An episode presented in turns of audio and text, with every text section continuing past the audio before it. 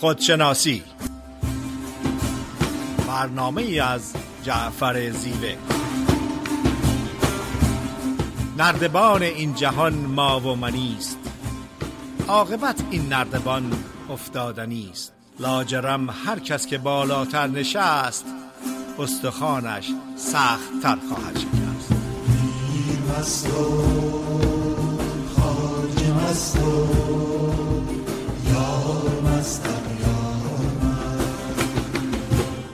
سلام عرض می‌کنم خدمت شنوندگان عزیز رادیو بامداد. جعفر زیوه هستم. در یکی دیگه از برنامه های خودشناسی صدای ما رو به صورت زنده از شهر ساکرامنتو کالیفرنیا میشنویم.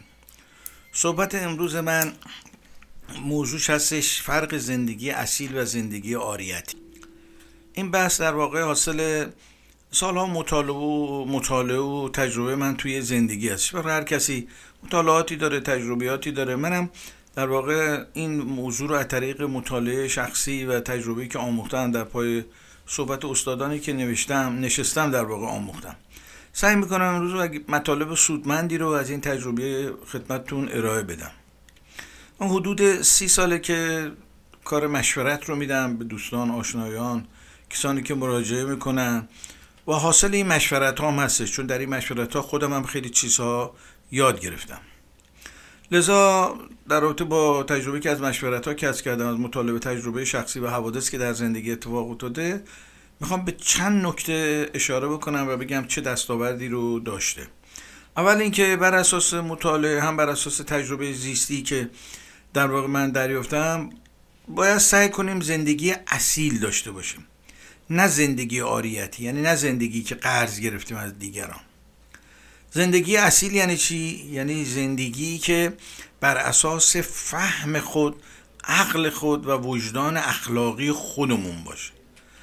نه بر اساس پسند و ناپسند مردم. نه بر اساس تایید و تکسیب دیگران. نه بر اساس خوشایند افکار عمومی. نه بر اساس آنچه که نیاکان ما پدران ما مادران ما گفتند. نه بر اساس آنچه سنت چی گفته. بلکه باید به عقل و وجدان اخلاقی خودمون مراجعه کنیم و ببینیم عقل و وجدان اخلاقی ما چه داوری می‌کنه در رابطه با مسائل زندگی چه حکمی رو صادر می‌کنه چی رو به ما در واقع پیشنهاد می‌کنه. فیلسوفان در واقع مراجعه به عقل و وجدان اخلاقی رو بزرگترین اصل رشد آدمی می‌دونن. این بدون معنا نیست که من از دیگران از فهم دیگران از علم دیگران از تجربه دیگران استفاده نکنم. من به شما رجوع می‌کنم از علم شما از قدرت تفکر شما از عمق فهم شما از تجارب شما استفاده می‌کنم. ولی در نهایتا بایستی بر اساس عقل و وجدان اخلاقی خودم عمل بکنم. شنیده رو بشنوم مشورت ها رو بگیرم. ولی نهایتا باز بر اساس فهم و وجدان اخلاقی خودم در واقع تصمیم بیرم نه اینکه از شما تبعیت بکنم یا پیرو شما باشم یا مرید شما باشم. هیچ کدوم اینا متناسب با عقل و وجدان اخلاقی نیستش. البته اون چی که می‌تونه در اختیار من گذاشته بشه می‌تونه بسیار هم مفید باشه. فیلسوفان اخلاق اعتقاد دارن که اخلاق زیستن خلاصه میشه در زندگی اصیل. یعنی در چیزی که بر اساس فهم و وجدان اخلاقی فرد در واقع حکم می‌کنه. یکی از این بزرگترین اصول اخلاقی اینه که ما زندگی آریتی نداشته باشیم. یعنی چی؟ یعنی زندگی که دیگران به ما قرض دادن. یعنی از دیگران قرض گرفتیم. چگونه بیاندیشیم چگونه فکر بکنیم چگونه لباس بپوشیم چگونه شغل پیدا بکنیم.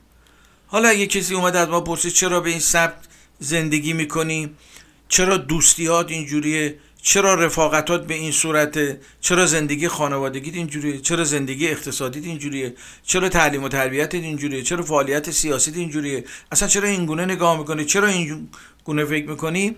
ما در اکثر موارد میگیم این گونه گفتن. به ما گفتن این کارو بکنیم. به ما یاد دادن اینجوری بگیم. خودمون به یه تشخیص نرسیدیم. و سعی نمی کنیم که تشخیص خودمون رو بدیم. بگیم آره من به این تشخیص رسیدم من این تشخیص این راه این فکر این تفکر برای من مفیده. لذا وقتی که میگم این رو به ما گفتن این رو به ما یاد دادن در واقع اشاره به یک زندگی آریتی دارم می‌کنم. زندگی که از دیگران قرض گرفتم. و خودم هیچ وقوف و یقینی به این زندگی ندارم. به اصول و پایه های این یقین باور ندارم. انسان باید ترازوی زندگیش در درون خودش باشه. وقتی ترازوی من در ذهن دیگران هستش من آرامش ندارم. چون دائما با قضاوت ها و داوری ها و پیش داوری های دیگران در واقع بالا و پایین میشم. خیلی مهمه که ما این اختیار ترازو رو از دیگران بگیریم و بیاریم در دست خودمون قرار بدیم. اینکه درست زندگی می‌کنیم یا درست زندگی نمی‌کنیم. اینو باز از روی عقلمون و وجدان اخلاقیمون تشخیص بدیم.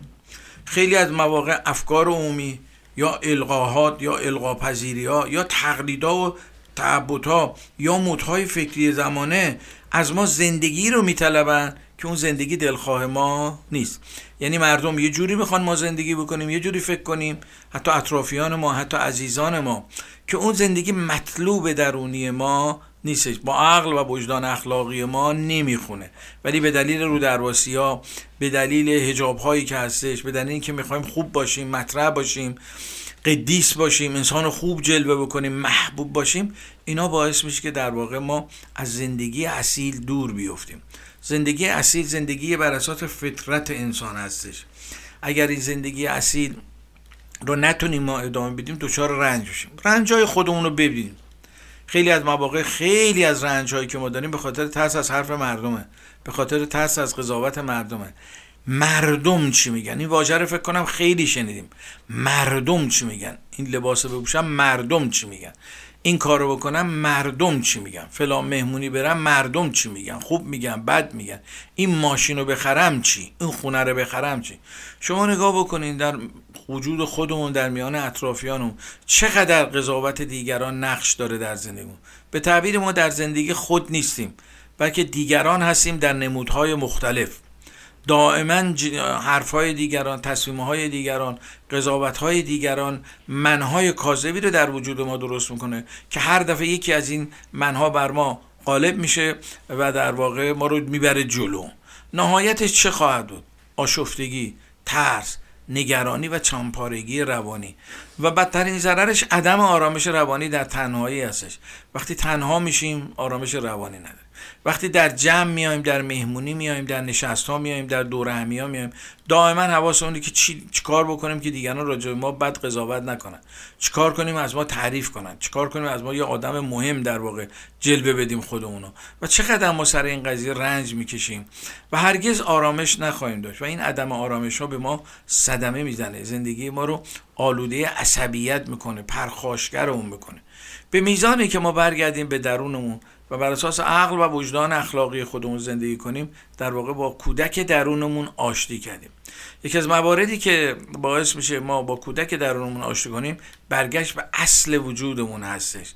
ببینیم کودک درونمون چی رو میطلبه. کودک درون ما نمی‌خواد کسی رو اذیت کنه.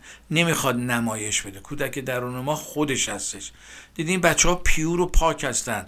خودشون هستن. واسه همین از چشم بچه ها میگن آینه دلشونه. به میزانی که ما رشد پیدا می‌کنیم نفس که همون تعریف دیگرانه در واقع در ما رشد پیدا می‌کنه شخصیت یا نفس که در واقع توسط جامعه به ما داده میشه. سرمایه قرضی جامعه است که لباسی میشه بر روی فطرت ما و چشم و گوش اون کودک درون ما رو در واقع میبنده. خب اگر موافق باشین در بخش دوم برنامه در خدمت شما خواهم بود. یک آهنگ گوش می‌کنیم و برمیگردیم.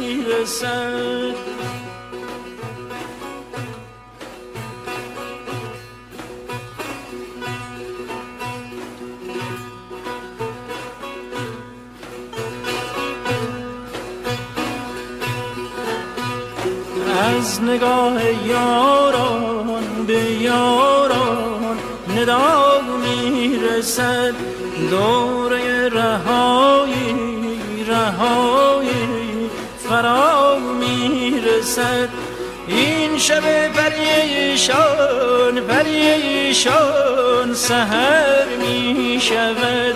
این شب پریشان پریشان سهر می شود. روز نو گلفشان گلفشان به ما می رسد. روز نو گلفشان گلفشان به ما می رسد.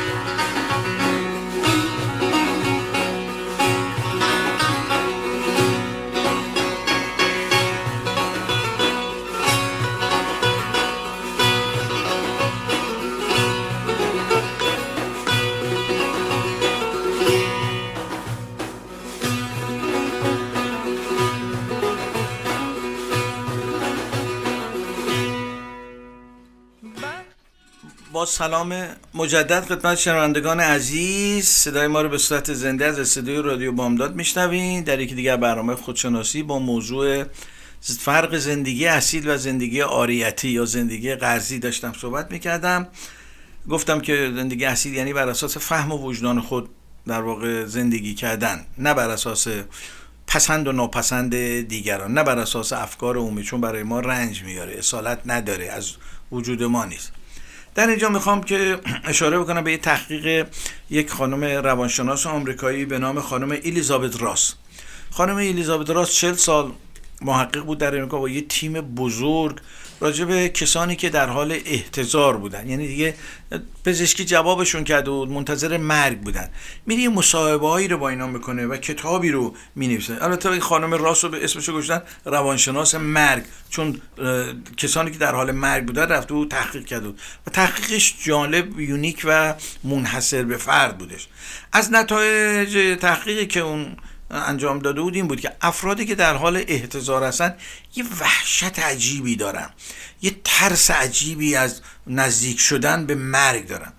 در تحقیقش میگه میزان وحشت اینجور آدما بستگی به میزان ترسشون داره در طول زندگی. یعنی اونایی که در زندگی دائما ترس داشتن نگرانی داشتن شهامت نداشتن جرأت نداشتن اینا در موقع احتضار وحشتشون چندین برابر شده.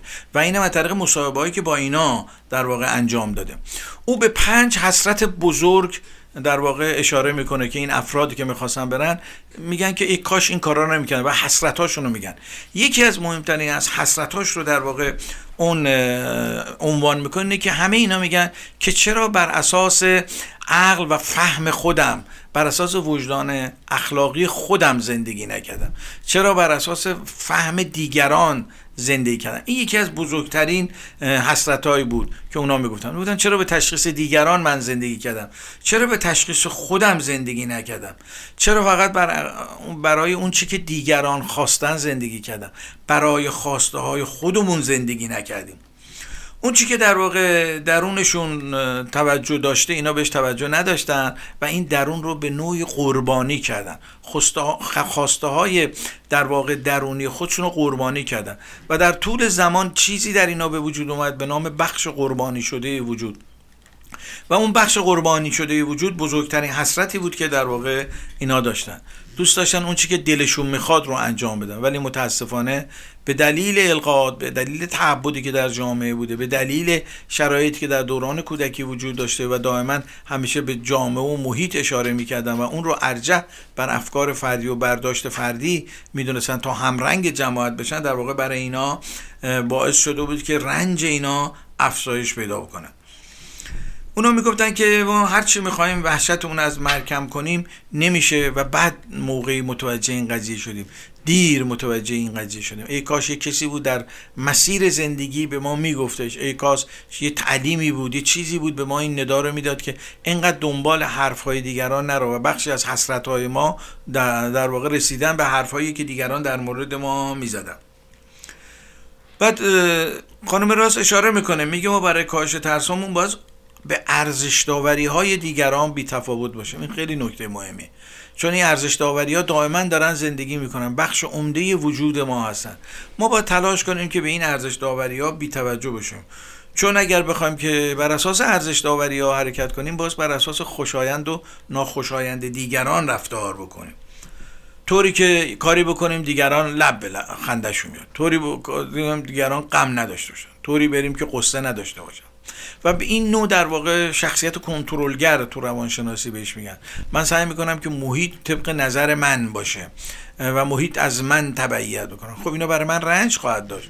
دلیل نداره. همونطور که من نمی‌خوام از دیگران تبعیت کنن نباید تلاش کنم که دیگران از من تبعیت کنن. اون وقت باز نگران باشم که پشت سر من چی میگن. خوب میگن یا بد میگن. تو فلان مهمونی که من نبودم پشت سر من چی گفتن؟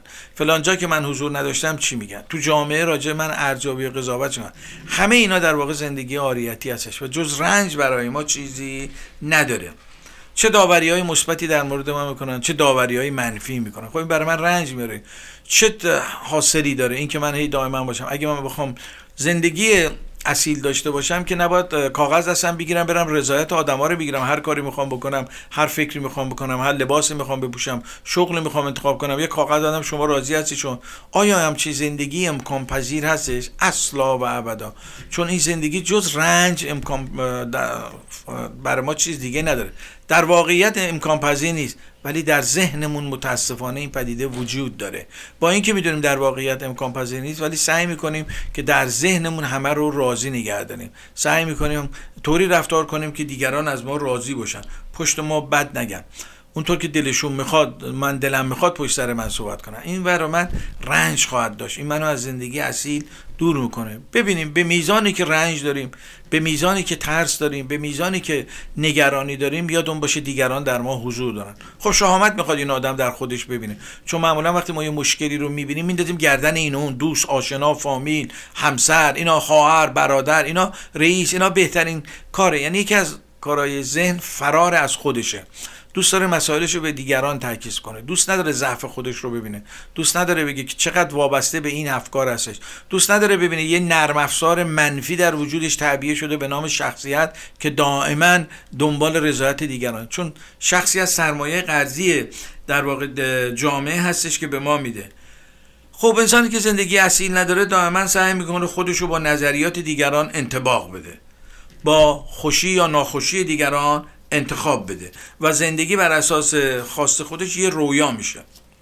اون چی که مسلمه من اگه بخوام یه زندگی خوب و آروم و سعادتمند داشته باشم باید وظیفه اخلاقی و انسانی خودم رو در مورد شما انجام بدم و هیچ انتظاری نداشته باشم. اینکه آیا این وظیفه اخلاقی و وجدانی من نتیجه مثبت میده یا نه منتظر نتیجه هم نباید باشم. خیلی نکته مهمیه. یه روز شاگردان بودا میرن پیش بودا و از بودا می‌خوان که راهنماییشون کنه. بودا برمیگرده میگه مثل کرگدن زندگی کنی. کرگدن یه حیوان خیلی بدشکل و بزرگی هستش. شاگردا تعجب می‌کنن به بودا میگن مثل کرگدن؟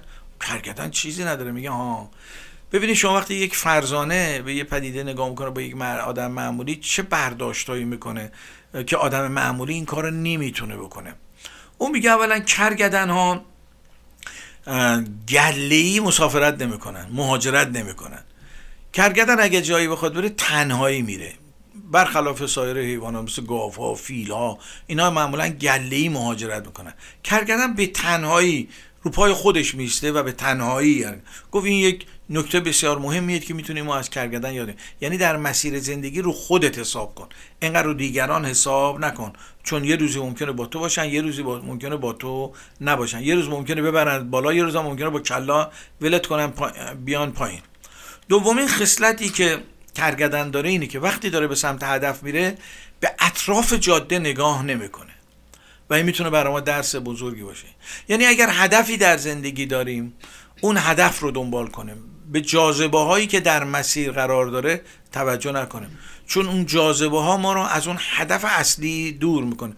واسه همینم از خیلی از مواقع آدما یه کاری رو تموم نمی‌کنن. نصف نیمه ول می‌کنن. یه روز تو این گروه هستن یه روز تو اون گروه هستن یه روز این کارو می‌کنن یه روز اون کارو می‌کنن یه روز ورزش می‌کنن یه روز ورزش نمی‌کنن. یه روز میگن این غذا خوبه بخوریم خوبه اون یه روز میگن اون غذا خوبه دائما از این شاخه به اون شاخه لذا هیچ وقت آرامش ندارن. پس یادمون باشه ما اگر هدفی رو دنبال می‌کنیم تمام تمرکزمون رو روی هدف بذاریم و نذاریم جاذبه های محیط اطرافمون رو اون هدفمون تاثیر بذاره. چون بعدا در ما اندوه و حسرت ایجاد می‌کنه. ویژگی سومی که بودا میگه کرگدن ها دارن اینه که کرگدن ها به کسی حمله نمی‌کنن. یعنی تا زمانی که کسی صد راهشون نشده به کسی کاری ندارن. ولی اگر کسی صد راهشون شد ساکت نمیشونن اونها هم عکس عمل نشون میدن. این خیلی نکته مهمی. یکی از چیزهایی که در خودشناسی آدم میآموزه شهامت اینه که در مقابل ظلم در مقابل بیعدالتی ساکت نشه خودش ظلم نمی‌کنه خودش بیعدالتی نمی‌کنه. ولی اگر ظلمی بر او روا داشته باشه شروع می‌کنه عکس عمل نشون دادن و از خودش دفاع کردن. این خیلی نکته مهم هستش که ما سعی بکنیم در اون مسیری که داریم میریم در اون راهی که داریم میریم از این سه خصلتی که در واقع بودا در رابطه با کرگدن میگه که اینکه گله ای مسافرت نمی‌کنن اینکه به هدف وقتی دارن میرن به جاذبه های اطراف توجه نمی‌کنن و سوم اینکه اگر مانعی جلوی کسی نمی‌ذارن و اگر مانعی در مقابلشون قرار گرفت با اون مانع به شدت برخورد می‌کنن. خیلی نکته مهمیه نشون میده که بسیار مصمم هستم. به این نتیجه رسیدن تنهایی می‌تونه رو پای خودشون بیستن. خب حیوانات دیگه مهاجرت می‌کنن دست جمعی دیگه اگه دیده باشین. یعنی وابسته بمونید. شما توی این گوسفندا اگه دیده باشین یه گوسفند که از رودخونه بپره بقیه هم یه رود کوچولویی باشه بقیه هم پشت سری میپرن. آدم هم در نوع افکارشون بعضا اینگونه هستن. می‌بینن که جامعه چی میگه؟ دائما تبعیت کنن از جامعه. و از دوران کودکی این تبعیت از جامعه به صورت یه نرم افزار در ذهن ما طبیعه میشه. اینکه ببینیم جامعه چی میگه اینکه ببینیم محیط چی میگه. چون بچگی ما رو دائما مقایسه کردن. فامیل چی میگه پدر چی میگه مادر چی میگه. در ازدواج در انتخاب شغل در رشته تحصیلی همه اینا مواردی هستش که بر اساس در واقع فکر جامعه و تلقین جامعه هستش. انسانی که بتونه این قدرت رو پیدا بکنه بین زندگی اصیل و زندگی آریتی فرق بذاره او به یه آگاهی رسیده. سعادت در تفکرهای باطنی یعنی اینکه شما در درونت به یه شادابی برسی در درونت به یه نشاد برسه این به این مفهوم نیست که یه جا می‌زنم برقصن شما فکر کنی بری اونجا بزنی هم برقصی تو دیگه شاد. آره اون شادی مثل کف روی آب میمونه. جنس لذت دوامی نداره. شادی اصیل هستش که در درون ما باشه و اون از طریق تغییر در تفکر ایجاد میشه. تا زمانی که ما تفکرمون رو جراحی نکنیم تا زمانی که با کسانی که این کار رو قبل از ما کردن بزرگانی که این کار کردن دستورای اونا رو رعایت نکنیم راهنمایی های اونا رو رعایت نکنیم به زندگی اونا توجه نکنیم و اعمال اونا رو دنبال نکنیم طبیعی که ما دچار رنج خواهیم شد و دائما این نوسان افکار و رفتار در ما خواهد هم خودمون عذاب می‌کشیم هم اطرافیانمون. چون حالت در واقع ثابتی در وجود ما نیستش. دائما مثل این آب جوش که داره میشه قلقل می‌کنه. دائما در حال قلقل کردن این روانمون خب اگر موافق باشین یک آهنگی رو گوش می‌کنیم و مجددا در خدمت شما خواهیم بود.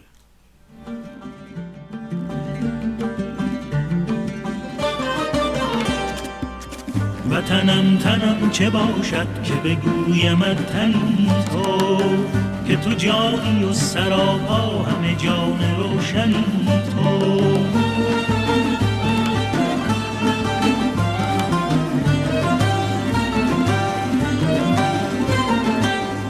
وطنم تو بوی باران به شب ستاره باران باشی و خوشترینی به مذاق می گساران وطنم وطنم وطنم ایران همه جا می بتنم. وطنم ایران.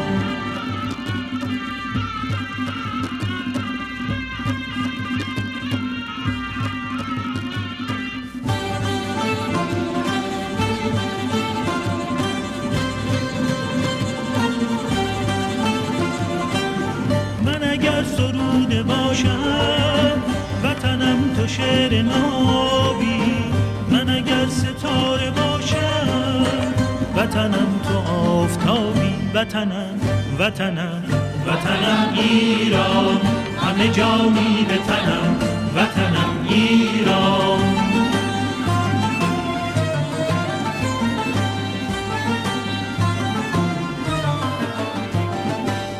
وطنم خوشا نسیمت که وزیدنش گل از گل. وطنم خوشا شمیمت که دمیدنش تغزل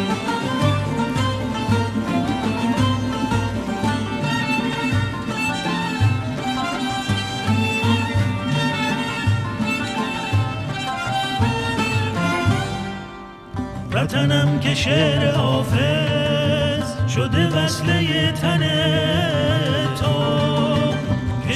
شکفته شعر سعدی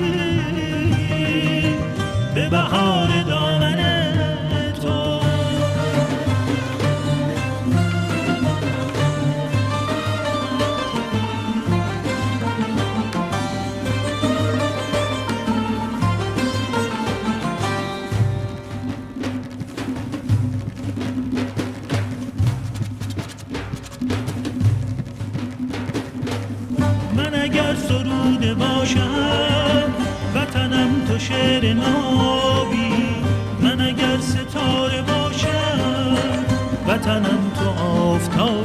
وطنم وطنم وطنم ایران. همه جا می بتنم وطنم ایران.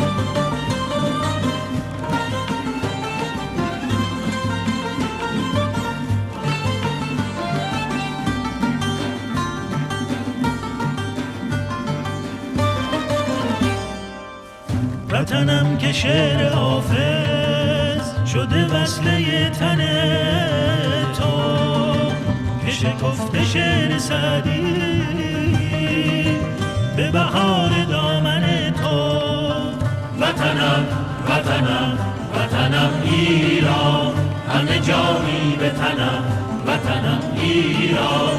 وطنم درودی از من به تو و به عاشقانم که سپردم به پیکت به نسیم مهربانت وطنم وطنم وطنم ایران. همه جا می بتنم وطنم ایران. ایران من.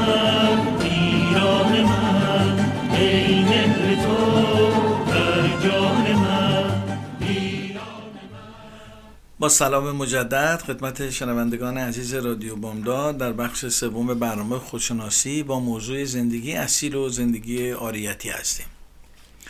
مواردی راجع به زندگی آریتی گفتم مثالی که بودا راجع به کرگدن زده بود خدمتتون عرض کردم. در این بخش می‌خوام بگم که چه عواملی باعث میشه که ما شکوفا بشیم. اون که مسلمه خب زندگی اصیل داشتن زندگی بر اساس فهم خود و وجدان اخلاقی داشتن باعث شکوفا شدن میشه. و اگر اینجور نباشه ما احساس سعادت داریم چرا؟ اگر ما بخوایم که بها بدیم به هر چیزی به هر کاری دائما باز یه بخشی از وجود اون قیچی بکنیم. و این سخته. یعنی دائما من به هر کسی می‌رسم برای اینکه نظر اونو در واقع جلب بکنم ناشرم یه بخشی از وجود خودم رو در واقع قیچی بکنم. به خاطر اینکه پدرم داوری نکنه منو باز یه بخش از وجودم یه قیچی دائما با دستم باشه برای اینکه مادرم راضی باشه یه بخش از وجودم باز قیچی کنم. برای اینکه برادرم راضی باشه همینطور. برای اینکه خواهرم راضی باشه همینطور. برای اینکه فامیل راضی باشن یه بخش دیگه از وجودم باز قیچی بکنم. برای اینکه همکارانم تو اداره راضی باشن باز همین کارو بکنم. برای اینکه تو اجتماع معاشرت می‌کنم با آدمای دیگه با دوستان دیگه. دائما باید یه قیچی دستم باشه. آخرش چی میشه؟ به قول این قدیمی ها وجود اون مثل یه لحاف هزار تیکه میشه. قدیمی ها اینجور بود دیگه. این پاچه های کهنه رو نمینداختن دو میشه من یاد این مادر بزرگم میشه اینا قیچی می‌کردن اینا رو میدوختن به لاف کرسی درست می‌کردن. شخصیت آدم هم اینگونه میشه. وقتی دائما بخواد وجودش رو قیچی بکنه تبدیل به یه لحاف هزار تیکه میشه که در واقع اون هماهنگی و اون هارمونی رو نداره. چون دائما بر اساس قضاوت دیگران زندگی می‌کنه. دائما هی باز کم بکنه هی زیاد بکنه. یه تیکر به خودش وصله بکنه یا یه تیکر از خودش قیچی بکنه. این در واقع باعث میشه که ما زندگی آرومی رو نداشته باشیم. اینطور نیستش که اگر من یه چیز خوشم اومد حتما دیگرانم باز خوششون بیاد. این یه خطای شناختیه. یا اگر یه چیزی برای من مقبول هستش برای دیگرانم مقبول باشه. ما در زمینه مسائل اخلاقی با همدیگه در واقع تفاهم دارن نوع انسان ها عمده اختلاف انسان ها بر اساس سلایق هستش. و میگن اگر ما با یه کسی به لحاظ اخلاقی مشکل نداریم تو روش ها اشکال داریم. طبیعی هم هست. اختلاف سلیقه داریم. حتی اشکال هم شاید واژه سنگینی باشه براش. یه موقع برای رسیدن به یه هدفی ما ممکنه راه های مختلف رو طی بکنیم. هیچ اشکال نداره. ما باز برگردیم ببینیم کدوم راه با چارچوب های ذهنی ما می‌خونه. این خیلی مهم هستش. این که من بگم فلان خانم چی دوست داره من اون کار کنم. فلان آقا چی دوست داره من این کار کنم. فلان دوست چی دوست داره فلان فامیل اینا همشون جز این که برای من رنج بیاره چیزی نداره. در طول تاریخ عارفان و فرزانگان بلخص در ایران به ارزش داوری ها توجهی نکردن. کما اینکه مولانا نمونهشه دیگه. یه آخوندی بود که عبا و امامه داشت. موقعی که تو بازار مسکرا می‌رفت شروع می‌کرد رقصیدن. این مسکرا که داشتن مس در واقع درست می‌کردن این دیگای بزرگ رو در واقع درست می‌کردن با اون چکش چون که می‌زدن این شروع می‌کرد رقصیدن. شما حسابش کنه الان مثلا در این قرن یک آخوندی تو بازار تهران شروع کنه رقصن کلش می‌زنن. یه روسری برداشتن جامعه ایران به هم ریخته. حالا یا آخوند اون وسط بیاد برقصه که انشالله امیدواریم اینطوره هم بشه. 800 سال پیش این عارف بزرگ این کارو کرد. چرا؟ به ارزش داوری های دیگران اهمیتی نمی‌داد. این خیلی نکته مهمی بود. یه روز مولانا از شمس می‌پرسه. میگه که خب اگه ما به ارزش داوری ها توجه نکنیم وجودمون زخمی میشه. شمس میگه خوبه چون از محل زخم نور وارد وجود ما میشه. اگه زخم های زندگی نباشه نور وارد وجود ما نمیشه. نباید بترسیم از ارزش داوری های دیگران چون وقت ناچاریم خودمون رو قربانی بکنیم. او به داوری های دیگران اهمیتی نمی‌داد. این خیلی نکته مهم بود. نه به داوری های مثبت دیگران اهمیت می‌داد نه به داوری های منفی دیگران. یاد داستانی از مولانا و شمس افتادم. یه روز شمس میاد پیش مولانا چون به شمس می‌گفتن که به مولانا می‌گفتن شمس آدم فاسدیه. چون مریدای مولانا مخالف بودن دیگه. شمس مولانا از اون حالت مرید و مرید بازی و اینا در آورده بود دیگه. چون مدرس این کلاس های علمیه بود دیگه. بعد اینا میگن آره خیلی بدگویی می‌کردن بر علیه شمس و مولانا قبول نداره. حتی پسر خودش هم دشمنش بودش. خلاصه یه روز شمس میاد خونه میشینه میگه که تو منو دوست داری میاد تو عاشق منی دیگه من پیر تو هستم میگه آره. میگه اگه می‌خوای عاشقی تو ثابت کنی برو یه بوت شراب برای من بخره بیا اون موقع هم شراب تو محله ارمنیا بود در قونیه. مولانا تعجب می‌کنه میگه شمس من با این لباس و اینا من آبرو دارم من نماز می‌خونم زور بطورم مسجد. میگه و تو عاشق واقعی نیستی. اگه می‌خوای با من باشی بایستی عاشقی تو ثابت بکن. خلاصه مولانا قبول می‌کنه یه دونه دبه می‌ذاره زیر عباشو میره به محله ارمنی ها از اونجا که تو شهر آدم مشهوری بود همه میشنادن دشمناش هم مخالفاش هم منتظر بودن او این کارو بکنه. دنبال این راه میفتن اینه ای مولانا رفت محل ارمنی ها یه دبه داد دبهشو پر کردن دوباره برگرد میرن یارو می‌پرسن میگه آره مولانا بود اومد از ما شراب خرید. وسط راه مولانا رو دور می‌کنن. یعنی فاسد دیدین تو گفتیم این مربی فاسد دیدی گفتیم این تو رو به فتاد می‌بره. تا این که می‌خواستن حمله کنن بزننش و شمس یعنی داستان خودش پیش بینی کرده بود. همون نزدیکا میاد و دخالت می‌کنه میگه چرا؟ چیکار دارین می‌کنین؟ میگه آره اومدیم که در واقع مولانا رو بکشیمش. میگن چرا میگه تو فاسدش کردی؟ میگه خب چی قایم میگه این رفته شراب خریدیم میگه نه سرکه خریده. رفته برای من سرکه خریده با غذا بخورم میگن چطور؟ میگه دستتون رو می‌گیره. شمس می‌گیره این دبه رو در واقع از مولانا میریزه کف دست اینا. اینا می‌خورن می‌بینن ای بابا این سرکه بوده. و خب این برنامه رو با مولانا قرار گذاشته. و تو تو باید بری اونجا به هوای به تو سرکه میده. ولی تو به هوایی که شراب می‌خری بیای. وقتی این موضوع تموم میشه همه اونا از مولانا عذرخواهی می‌کنن و به پاش میفتن و گریه و زاری. مولانا موقع که برمیگرده به شمس میگه چه بلایی بود سر من؟ آبرو منو بردی. گفت ها خواستم بهت بگم اینقدر دنبال این مردم نباش. یه روز پشت سرت نماز می‌خونن یه روزم از اون بالا ولت می‌کنن پایین. تو انتخابات ریاست جمهوری که دیدین اینطوری هستش دیگه. یه روز از رئیس جمهور دفاع می‌کنن یه چهار سال بعد فوشش میدن. آقا اینجوری بود اینجوری بود. نوع خصلت انسان چون آریتی هستش شرایط روز رو نگاه می‌کنه و به نکوهش یا ستایش آدما می‌پردازه. بودا می‌گفت که انسان فرزانه انسانی که به آگاهی رسیده مثل یک کوه استواره و حرف دیگران مثل نسیم باده همونطور که نسیم باد وقتی به سینه کوه می‌خوره هیچ تأثیری در کوه نداره انسانی هم که به یک زندگی اصیل باور داره بر اساس عقل و وجدان اخلاقی خودش مثل اون کوه میمونه. لذا تحت تاثیر قضاوت دیگران قرار نمی‌گیره.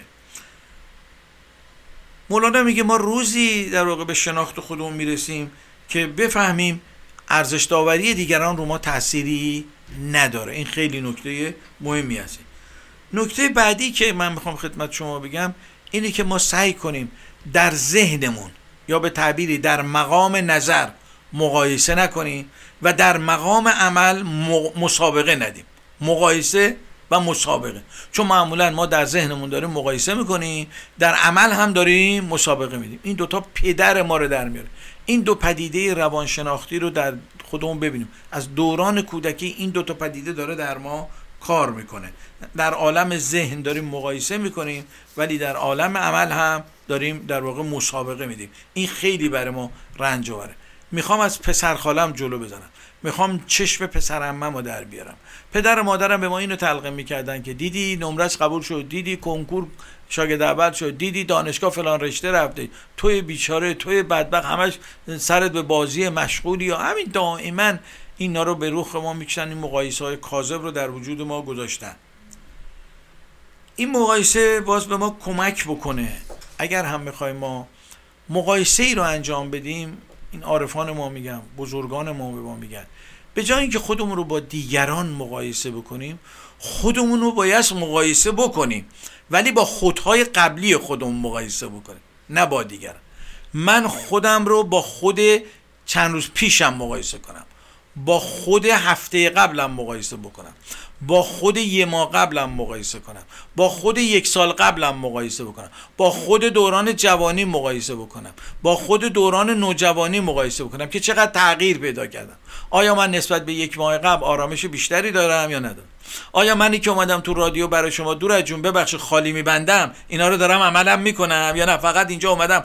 وهمورم داشته یواش یواش پنجولم تو صورت این اون این صندلی که این آقای گلشنی داده نفس آدما باد می‌کنن. امتحان بسیار خوبیه. چون بنده ارادت خدمتشون دادم سالها بودم. بهشون گفتم این صندلی شما این صندلی خودشناسیه. چون هر کسی ظرفیتش رو نداره. بعضیا خودشون رو گم می‌کنن. این خیلی نکته مهمی هستش. که من ببینم. نسبت به یک سال قبل آرامشم بیشتر شده. نسبت به دو سال قبل حلمم بیشتر شده. معرفتم بالا رفته. مهمونی هایی که رفتم ارزش افسوده برای من داشته. فضیلت داشته یا فقط غیبت بوده. بشینم پشت سر دیگران غیبت بگم. و همیشه راجع به شخص سوم که حضور ندارن در واقع صحبت کنم. پس ما مقایسه رو لازم داریم ولی مقایسه با خودهای قبلی خودمون. خودمون رو با خدای اون نفس خودمون در اون چیزایی که در وجود اون بوده. چه خودی بودم من الان چه خودی هستم؟ در گذشته چگونه میاندیشیدم؟ الان چگونه میاندیشم؟ در گذشته چه معاشرینی رو داشتم؟ الان چه معاشر آیا این مدت که من سن شناسنامه ایم رفته بالا آیا سن معرفتی من رفته بالا؟ آیا سن گذشتم هم رفته بالا؟ این خیلی مهمه. ما معمولا در وقتی که مقایسه می‌کنیم در زندگی اجتماعی خود اونو با اینا مقایسه با ثروت مقایسه می‌کنیم با شهرت دیگران مقایسه می‌کنیم. اللحاظ قدرت که چرا اون قدرت داره من ندارم. اللحاظ احترام اون تو جامعه احترام داره من ندارم. اون با آبرو من با آبرو نیستم. او محبوبیت داره من ندارم. او علم و دانش داره همه جا ازش تعریف اینا مقایسه های کاذب بیرونی دیگه. هیچ کدومش منطبق با فطرت ما نیست. چرا از من جلو زدش؟ چرا از من عقب افتادش؟ این خیلی نکته مهمه. وقتی ما در جامعه میایم دائما داریم آدما رو نگاه می‌کنیم. یکی از ما جلوتره یکی از ما عقبتره یکی بالاتره یکی پایینتره. اینا برای ما رنج میاره. اینو یادمون باشه. من همیشه میگم که ما می‌تونیم در واقع وقتی تو جامعه میایم یه مثالی رو من می‌زنم. فرض کنیم ما می‌خوایم مسابقه بدیم. خب وقتی که مسابقه دو شروع میشه همه تو یه خط وای میستن و شروع می‌کنن دویدن. خب وقتی من دارم تو اون مسابقه دو شرکت بکنم طبیعیه یکی ممکن از من جلو باش زده باشه یکی از من عقبتر باشه. چون ما در از یک خط شروع کردیم در یک خط مساوی وایسادیم مقایسه من درست و منطقیه. چون اون فرد قدرتش از من بیشتر بوده تمرینش از من بیشتر بوده. لذا نیازی نیست من بهش حسادت بکنم. ولی یه موقع نه. من میایم یه مسابقه دوی رو فرض می‌کنیم دیگه فرض محال محال مسابقه دوی رو شرکت می‌کنیم که یکی دو کیلومتر از من عقبتره. یکی دو کیلومتر از من جلوتره. یکی پنج کیلومتر از من عقبتره. یکی چهار کیلومتر از من جلوتره. به همین ترتیب یعنی از یک خط مساوی شروع نمی کنیم وقتی من شروع می‌کنم دویدن دیگه مقایسه من جنبه منطقی نداره. چرا؟ برای اینکه ما از یک خط شروع نکردیم. در زندگی هم این گونه هستش. ما در مکان جغرافیایی مختلف به دنیا میایم. ما از پدر و مادرهای مختلف به دنیا میایم. ما با اعتقادات و باورهای مختلف زندگی می‌کنیم. سطح تحصیلاتمون جنسیتمون ما از یک نقطه شروع نمی کنیم با هم دیگه. توارث انرژیتی انرژی که ژنتیکی که داریم معلمانی که در تربیت ما دخل, دخل و تصرف داشتن مدرسه ای که رفتیم دانشگاهی که رفتیم اینا همه یک شکل نیستن. معلمانی که بالای سر ما دوستانی که حتی داریم محیط اجتماعی فرهنگ غالب اینا همه نشون میده که ما از یک نقطه شروع نکنیم. پس ما نباید خودمون رو با دیگران مقایسه بکنیم. چون از یک نقطه ما با هم شروع نکردیم. اگر از یک نقطه شروع می‌کردیم آره درست بود. این در واقع می‌تونست نتیجه منطقی داشته ولی چون ما از یک نقطه شروع نکردیم این مقایسه ما برای ما رنج آور خواهد این نکته رو تو ذهنمون داشته باشیم. اگر کسی از ما جلوتره اون ممکنه قبل از ما شروع کرده باشه. بیشتر از ما زحمت کشته باشه. در محیط بهتری بوده باشه. پدر و مادر در واقع بهتری داشتن. شرایط اجتماعیشون بهتر بود. یا برعکس اگر کسی از ما عقبتر هستش به دیده تحقیر بهش نگاه نکنیم چون شرایط اون محیط اون این خیلی یکی از نکات مهم انسانی هسته. یعنی زندگی اصیل داشتن نگاه انسانی به نوع انسان داشتن بدون مقایسه و بدون مسابقه. این دو اصل رو داشته باشیم. بدون مسابقه و بدون مقایسه. این به ما کمک می‌کنه. دو ویروس بزرگی هستش که در واقع انسان رو رنج میده. همینطور که بعضی از سرطان ها واقعا لاعلاج هستن مشکل و شیمی درمانی های خیلی سختی وجود دارن. مقایسه و مسابقه غیر منطقی و منفی هم سرطان ذهن ما هستن. اگر اینا رو ما درمان نکنیم اینا لونه می‌کنن تکثیر میشن دائما و باعث رنجمون میشن. رنج و خودرومون رو در خودمون ببینیم که خودشناسی میگه همه چی در درون توست. اینه دیگه مولانا میگه ای نسخه اسرار الهی که تویی ای آینه جمال شاهی که تویی. بیرون ز تو نیست هرچه در عالم است. از خود به طلب هر آنچه خواهی که تویی. همه اینا در درون. عارفان میگن که خودت رو بشناسی دنیا رو شناختی هستی رو شناختی خدا رو شناختی. انسانی که خودش رو نشناسه هیچ شناختی رو نمی‌تونه بده هر شناختی هم برسه اون شناخت ناقص هستش.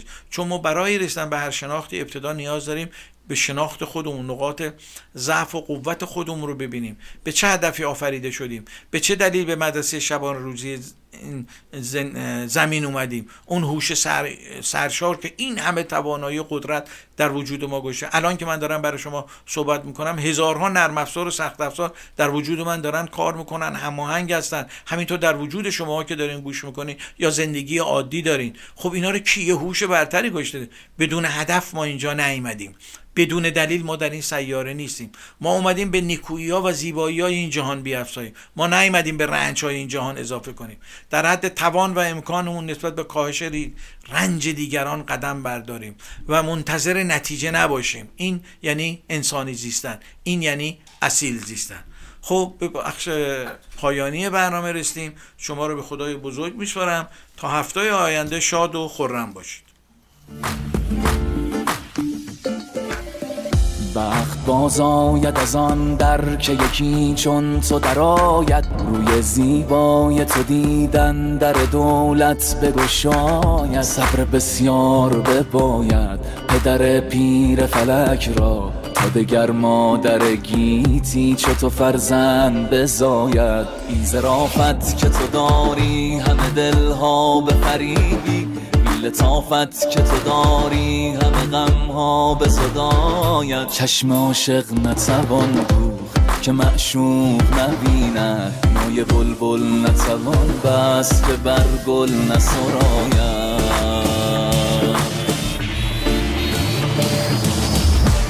شکر با همه شیرینی اگر لب بگشایی پیش نطق شکرینت چونه انگوش بخواید. گر مرا هیچ نباشد نه به دنیا نه به عقبا. چون تو دارم همه دارم دگرم هیچ نباید.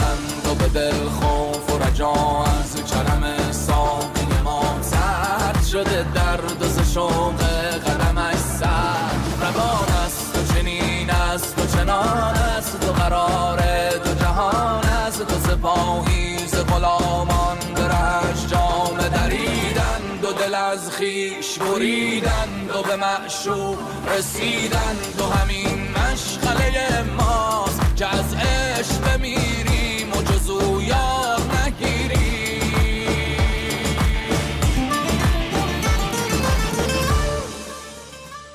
با همه خلق نمودم خم ابرو که تو داری. ماه نو هر که ببیند به همه کس نماید دل به سختی به نهادم پس از آن دل به تو دادم. آن که از دوست تحمل نکند عهد نپاید. گر حلال است که خون همه عالم تو بریزی آن که روی از همه عالم به تو آور نشاید. چشم عاشق نتوان دود که معشوق نبیند. آی بلبل نتوان بس که بر گل نسراید.